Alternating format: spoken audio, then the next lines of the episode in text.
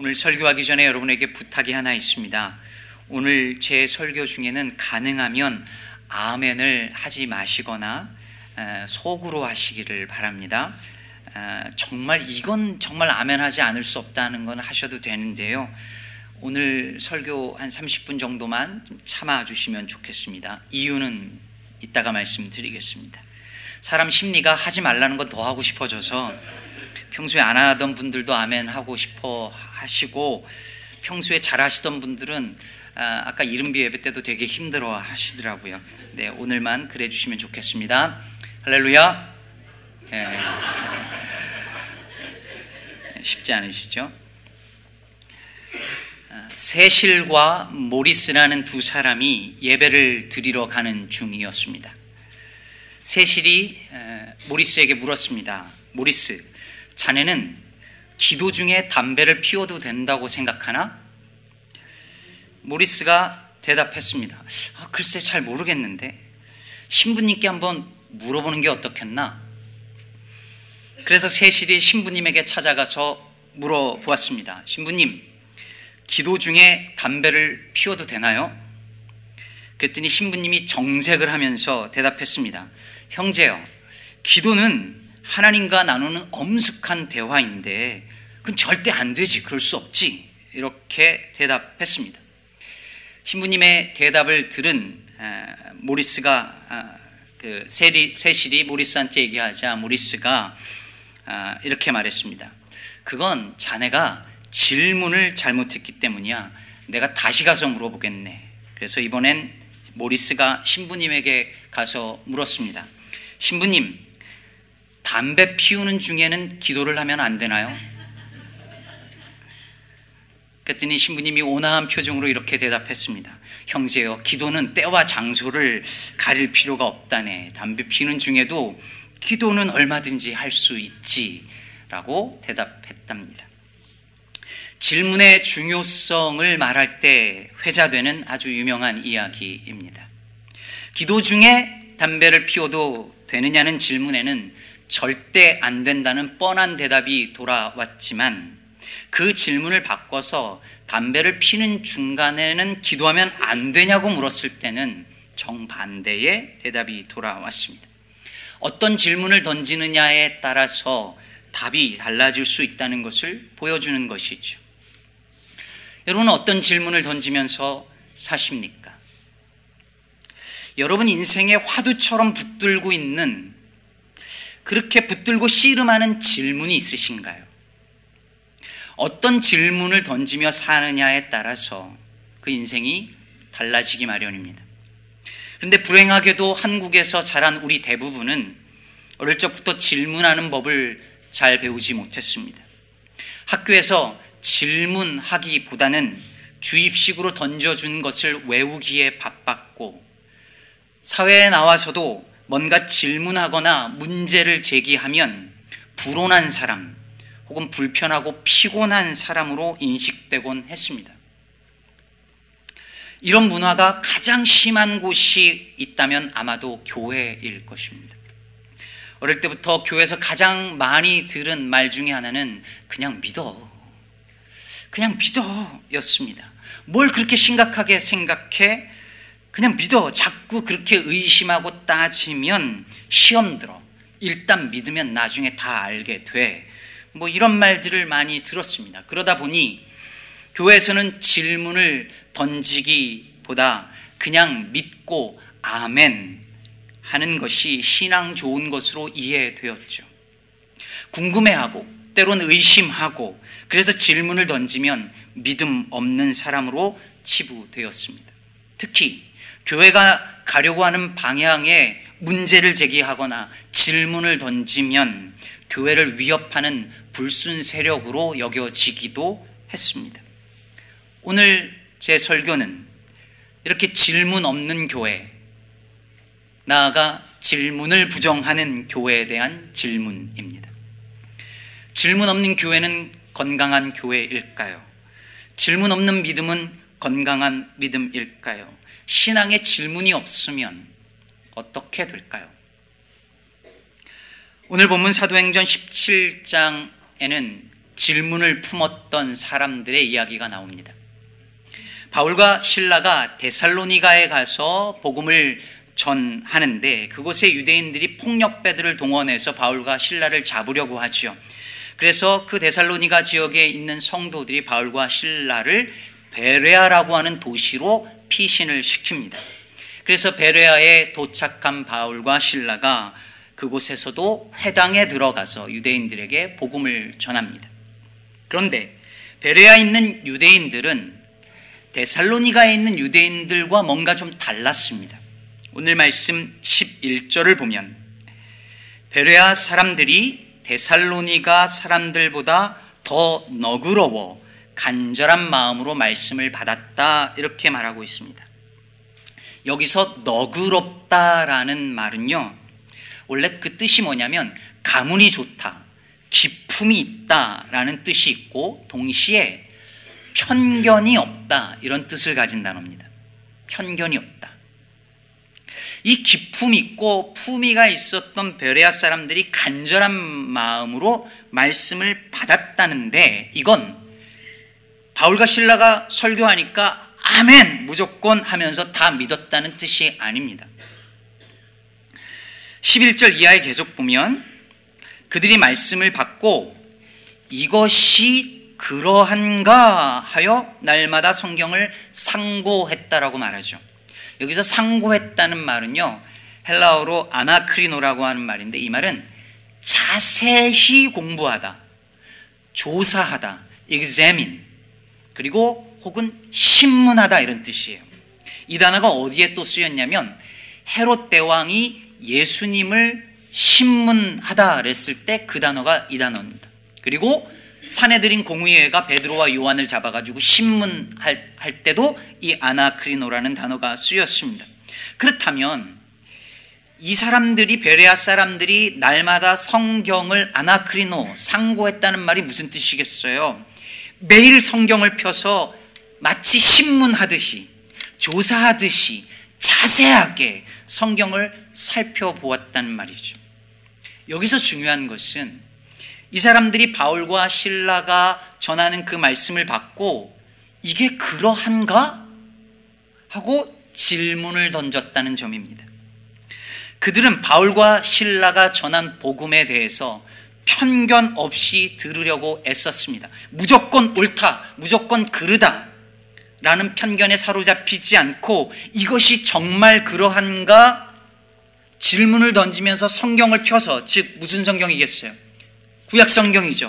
펴서 그 말이 맞는지 자세히 살폈습니다. 마치 신문하는 것처럼 이거 맞는가? 이게 틀렸는가? 옳은가? 이건 왜 그런가? 마치 신문하고 조사하듯이 연구했습니다. 그 후에 그들 중에 믿는 자들이 많이 나왔다고 오늘 성경은 말하고 있습니다.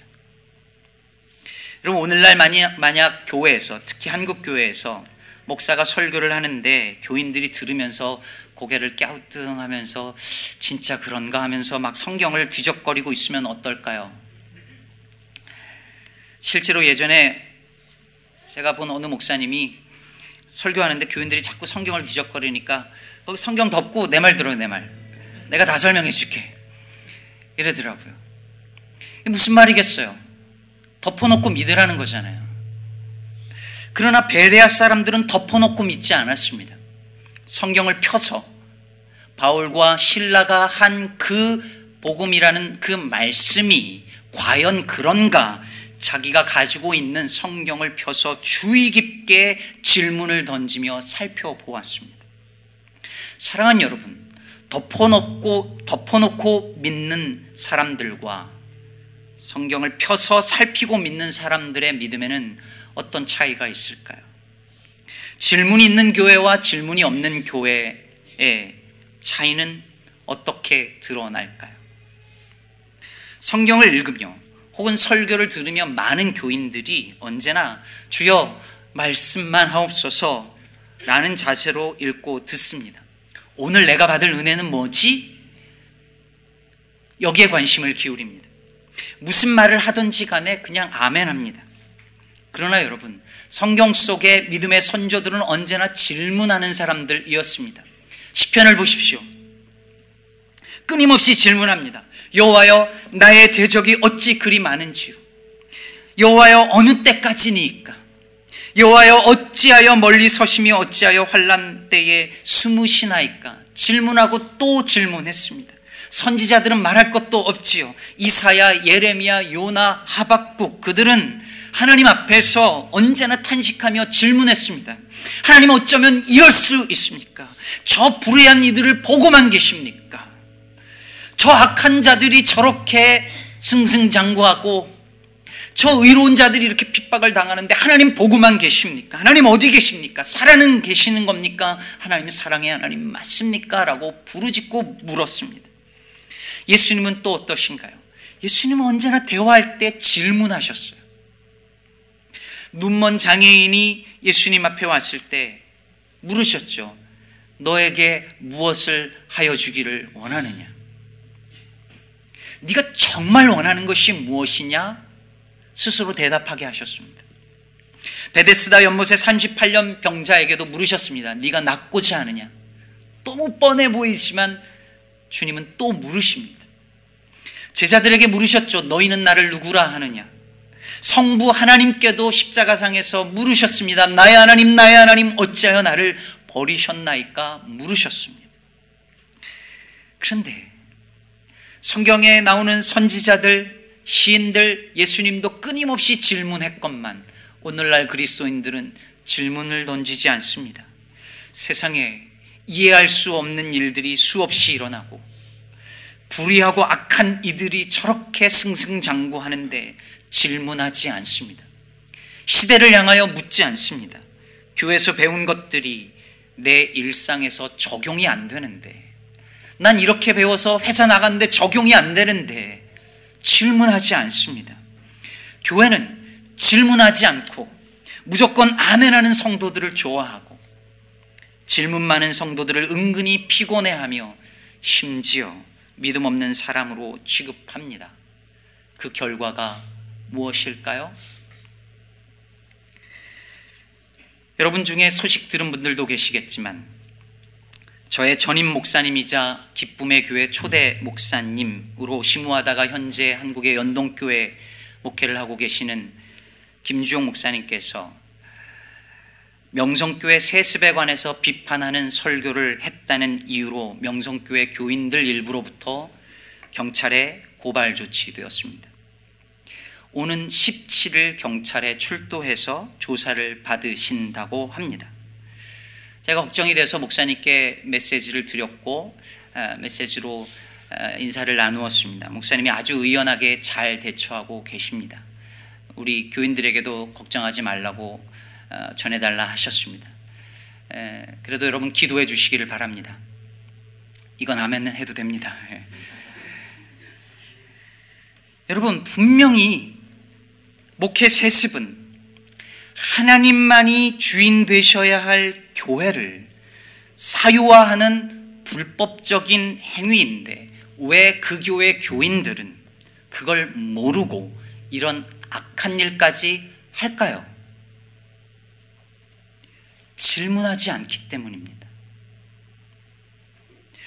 과연 그러한가 묻지 않기 때문입니다. 목사가 앞에서 하는 말에, 말에 무조건 아멘하기 때문입니다.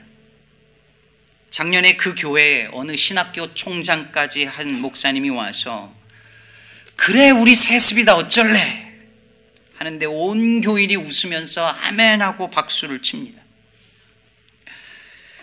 이 지구상 어디를 둘러봐도 명성교회 같이 좋은 교회는 없다라고 하는데 온 교인이 아멘 합니다.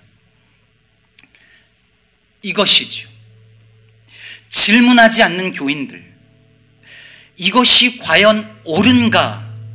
편견 없이 성경을 펴서 살피면서 질문하지 않는 사람들, 목사의 말에 무조건 아멘 하는 교인들은 맹목적 신앙을 가질 수밖에 없고, 그래서 결국은 무엇이 참이고 무엇이 거짓인지 분별하지 못하게 됩니다.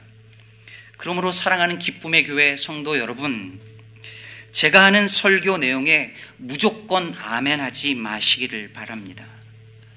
그렇다고 무조건 노하란 말은 아니에요. 이것이 그러한가 질문을 던지고 편견 없이 성경을 펴서 스스로 살펴보셔야 합니다. 제 설득력 있는 외모에 너무 쉽게 그렇게 넘어가지 마시고 질문하셔야 합니다. 질문하는 신앙은 여러분, 여러분을 무너뜨리지 않습니다. 여러분의 신앙을 무너뜨리지 않습니다. 오히려 더 깊고 단단하게 만들어 줄 것입니다. 얼마 전 제 아들로부터 흥미로운 사실을 하나 배웠습니다. 미국의 많은 주에서 고등학생들이 읽으면 안 되는 금지 도서 목록들이 있답니다. 그런데 여기에 의외의 도서들이 꽤 많이 있더라고요. 고등학생들이 읽으면 안 되는 금지 도서 목록들이 주마다 좀 다른데요. 허클베리 핀의 모험. 이게 금지 도서인 곳이 많아요. 앵무새 죽이기. 조지 오웰의 동물농장. 이런 유명한 책들이 금지 도서 목록에 있는 주 학교들이 꽤 있었습니다. 심지어 해리포터가 금지 목록인 최근까지 이런 곳도 있었어요. 의외였습니다. 그런데 제 유빈이가 학교 숙제를 하는데 보니까 숙제가 뭐였냐면 이 금지 도서 중에 한 권을 읽고 읽으래요. 그리고 이 책은 금지 도서로 지정되는 것이 합당한가 아닌가? 네 생각은 무엇인가? 왜 그런가를 에세이를 쓰라는 거예요. 저는 이게 너무 신선한 충격이었습니다. 제가 한국에 있을 때 금지 도서는 절대 읽으면 안 되고 읽으면 잡혀가는 줄 알고 실제로 잡혀도 갔잖아요. 근데 여기서는 이걸 읽으라고 하고 읽고 너의 생각은 무엇이냐라고 묻는 거예요. 여러분 이 질문이 학생들의 사고를 얼마나 확장시켜 줄지는 너무 장명한 일 아닐까요? 그런가 하면 도쿄 대학의 1학년 필수 과목 교재 중에 지의 기법, 지, 알지자죠. 지의 기법이라는 교재가 있는데요. 이 책의 그 맺은 말, 컨클루전 제목이 뭐였냐면 18년 동안 맞장구 치기에서 벗어나자 라고 합니다. 18년 동안 그냥 공부하면서 맞장구 쳤던 거, 예 했던 것, 참 지식은 그냥 무엇이든지 던져주면서 던져주면 맞장구 치면서 네 하는 것이 아니라 주체적으로 사고하고 질문해야 한다는 것이죠.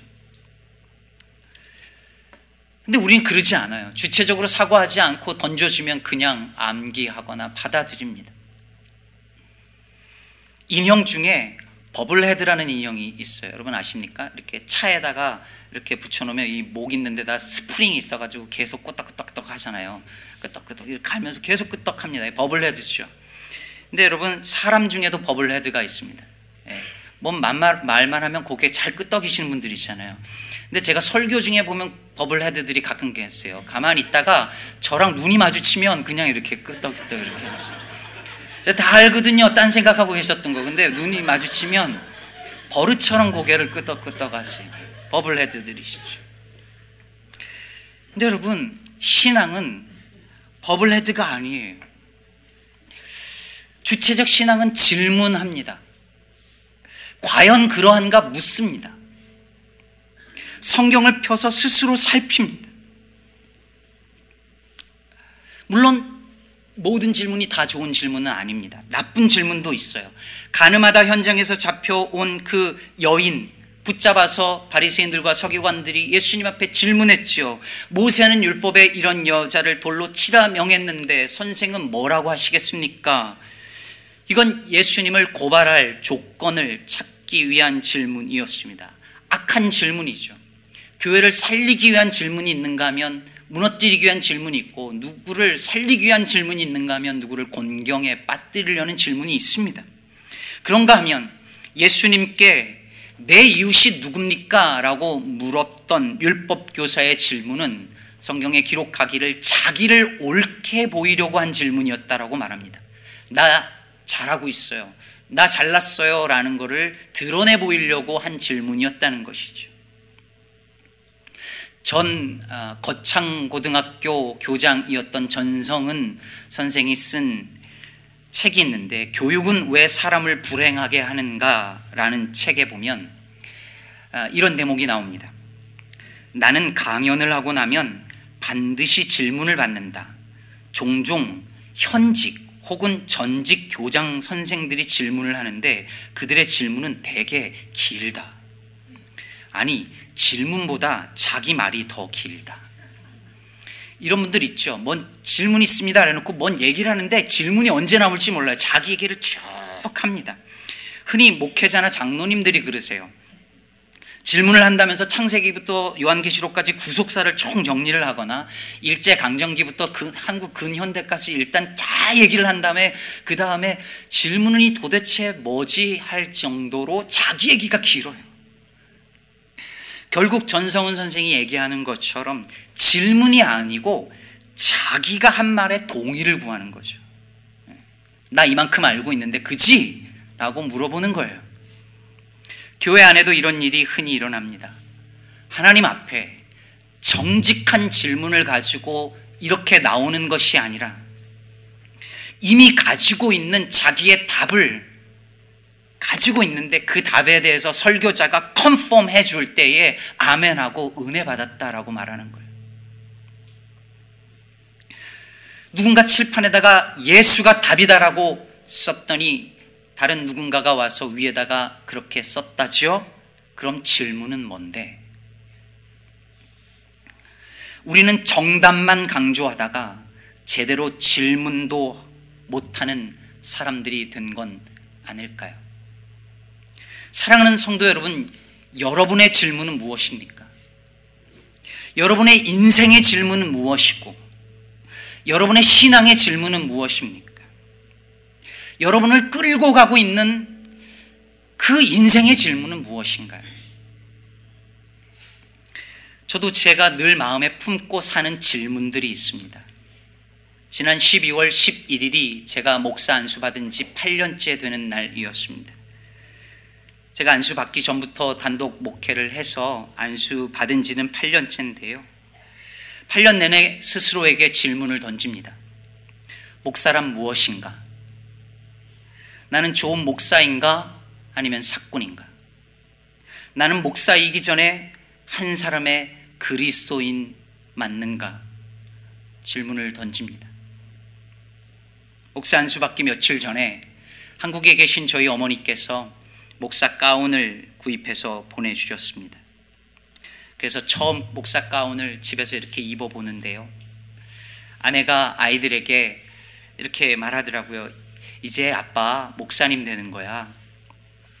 그랬더니 그 당시 네다섯 살쯤 됐던 제 딸 모아가 심각한 표정으로 이렇게 묻더라고요. 아빠, 아빠 목사님 돼도 우리 아빠야? 그러는 거예요. 그때 이렇게 막 웃었는데 저는 그 질문을 늘 생각합니다. 나는 목사이어도 여전히 아이들의 아빠로 사는가? 한 아내의 남편으로 사는가? 살 수 있는가? 신학교 시절 불의한 권력과 싸우는 소위 운동권 선배들은 항상 정의로워 보였습니다. 하지만 은혜로워 보이지는 않았습니다. 반면에 늘 찬양과 기도에 힘쓰는 선배들은 정말 은혜로워 보였습니다. 하지만 세상에 불의에 눈 감는 그분들이 정의로운 것 같지는 않았습니다. 그때부터 제가 품어온 질문은 이것이었습니다. 은혜로우며 정의로울 수는 없을까? 정의로우며 은혜로울 수는 없을까? 교회가 은혜로우면서도 정의롭고 정의로우면서도 은혜로울 수는 없을까? 늘 그 질문을 품었습니다. 2001년으로 기억합니다. 한국의 광림교회와 금난교회가 목회 세습을 하면서 이 세습 문제가 한국 교회와 사회에 본격적으로 이슈가 되기 되던 무렵이었습니다. 종로의 YWCA 건물로 기억하는데 거기에서 세습 관련 포럼이 열렸습니다. 거기에 우리가 잘 아는 목사님들 또 그 패널들이 있었는데요. 어, 이만열 어, 전 숙명여대 어, 역사 교수님, 손봉호 교수님, 아, 그리고 어, 최일도 목사님, 김동호 목사님 이런 분들이 패널로 왔었습니다. 그런데 그 포럼장에 딱 제가 들어가는 순간에 오늘 뭔 일이 일어나겠구나 싶더라고요. 광림교회 교인들이 권사님들이 쫙 앉아 있고 덩치 좋은 까만 양복 입은 분들이 진을 치고 있었습니다. 그리고 이만열 교수님의 기조 발언이 끝나자마자 그분들이 포럼장을 점거를 해버렸습니다. 수석 장로가 마이크를 들고 나와서 거들먹거리면서 회의장 회의를 방해했습니다. 그날 KBS, MBC 기자들도 와 있었던 걸로 기억하는데 갑자기 포럼장 불이 꺼지고 현수막이 철거되고 심지어 카메라 기자들의 그 기자들의 카메라를 뺏기 시작을 했습니다. 난장판이 됐습니다. 다 설명하지 못하지만 참담한 상황이 펼쳐지고 청년들은 스크럼을 짜서 목사님들 그 패널들을 보호해야 했습니다. 그리고 그 후에 집으로 돌아가고 있었는데요. 제가 그 당시 제 동생 하숙집에 잠시 얹혀 살고 있었는데 가면서 동생한테 전화를 했습니다. 어디냐? 그랬더니 저랑 같이 거기 있었더라고요. 근데 못 봤던 거죠. 너 거기서 뭐해? 했더니 청년들이 남아서 지금 바닥에 주저앉아 다 울고 있다는 거예요. 그리고 기도하고 있다고. 저도 울면서 걸어가고 있었던 참인데 동생이 저한테 묻는 거예요. 형, 이게 뭐야? 근데 그 형, 이게 뭐야? 이 질문이 저에게는 평신도 동생이 목회자인 형에게 형, 한국 교회가 왜 이래? 왜 이 시경까지 됐어? 라는 질문으로 들렸습니다. 그리고 그 질문에 대해 아무 답을 할 수가 없었습니다. 이게 제가 유학을 가야겠다 생각한 결정적인 계기가 되었습니다. 답을 찾아야겠다. 왜 한국교회가 여기까지 왔을까? 무엇이 한국교회를 이 지경에 이르게 했을까? 질문을 던졌고 이 질문은 제 유학생활 10년의 그 공부를 붙잡아주는 힘이기도 했습니다. 여러분에게 질문을 드립니다. 여러분을 이끌고 가는 질문은 무엇입니까? 어떤 질문에 답을 찾아가는 인생이십니까? 예수가 답이라면 질문은 무엇입니까? 뭘 골치 아프게 자꾸 물어 그냥 믿지 생각한다면 우리는 평생 누군가의 믿음을 맹목적으로 수용할 수밖에 없고 나만의 믿음을 갖지 못할 것입니다. 저는 우리 교회가 우리 기쁨의 교회가 질문이 있는 교회가 되었으면 좋겠습니다. 나쁜 질문이 아니라 좋은 질문이 있었으면 좋겠습니다.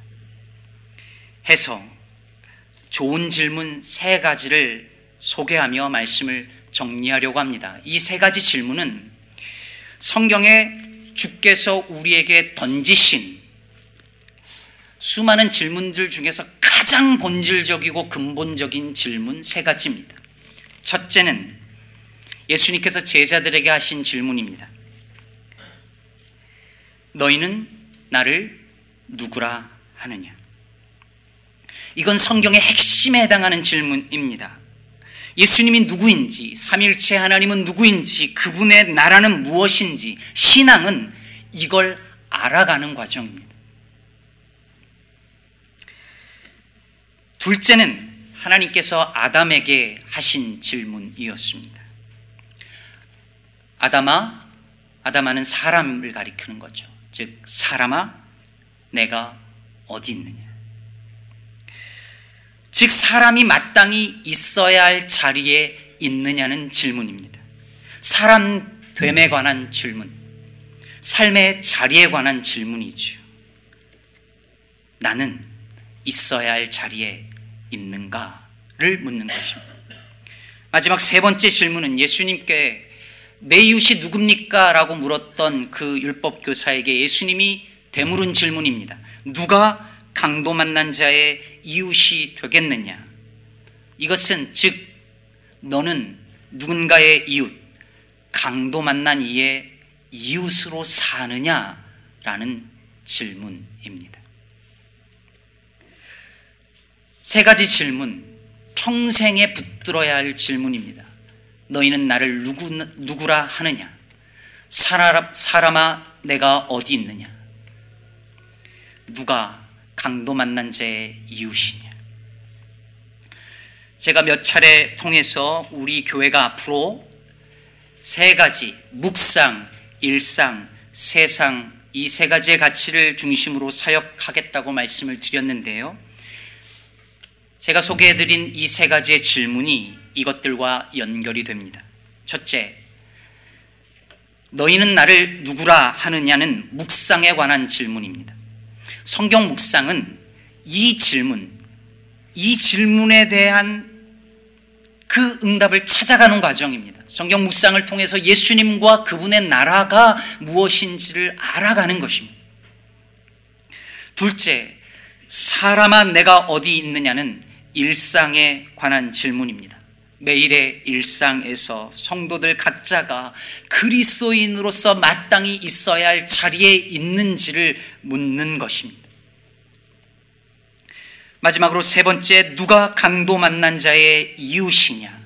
너는 강도 만난 자의 이웃으로 사느냐는 질문은 세상에 관한 질문입니다. 교회가 이 시대에 강도 만난 자의 이웃으로 존재하고 있느냐는 질문입니다. 저는 우리 교회가 이 세 가지 질문을 붙들고 살아가는 성도들 교회가 되었으면 좋겠습니다. 정답만 넘쳐나고 질문은 없는 교회가 아니라 이 세 가지 질문을 끊임없이 던지면서 각자의 전 인생을 통하여서 그리고 우리 교회 모든 사역을 통하여서 이 질문에 응답하며 살아가는 성도들 그리고 우리 기쁨의 교회가 되기를 간절히 바랍니다. 오늘 이 설교를 마지막으로 44번째에 걸친 리처치 시리즈 설교를 마무리합니다.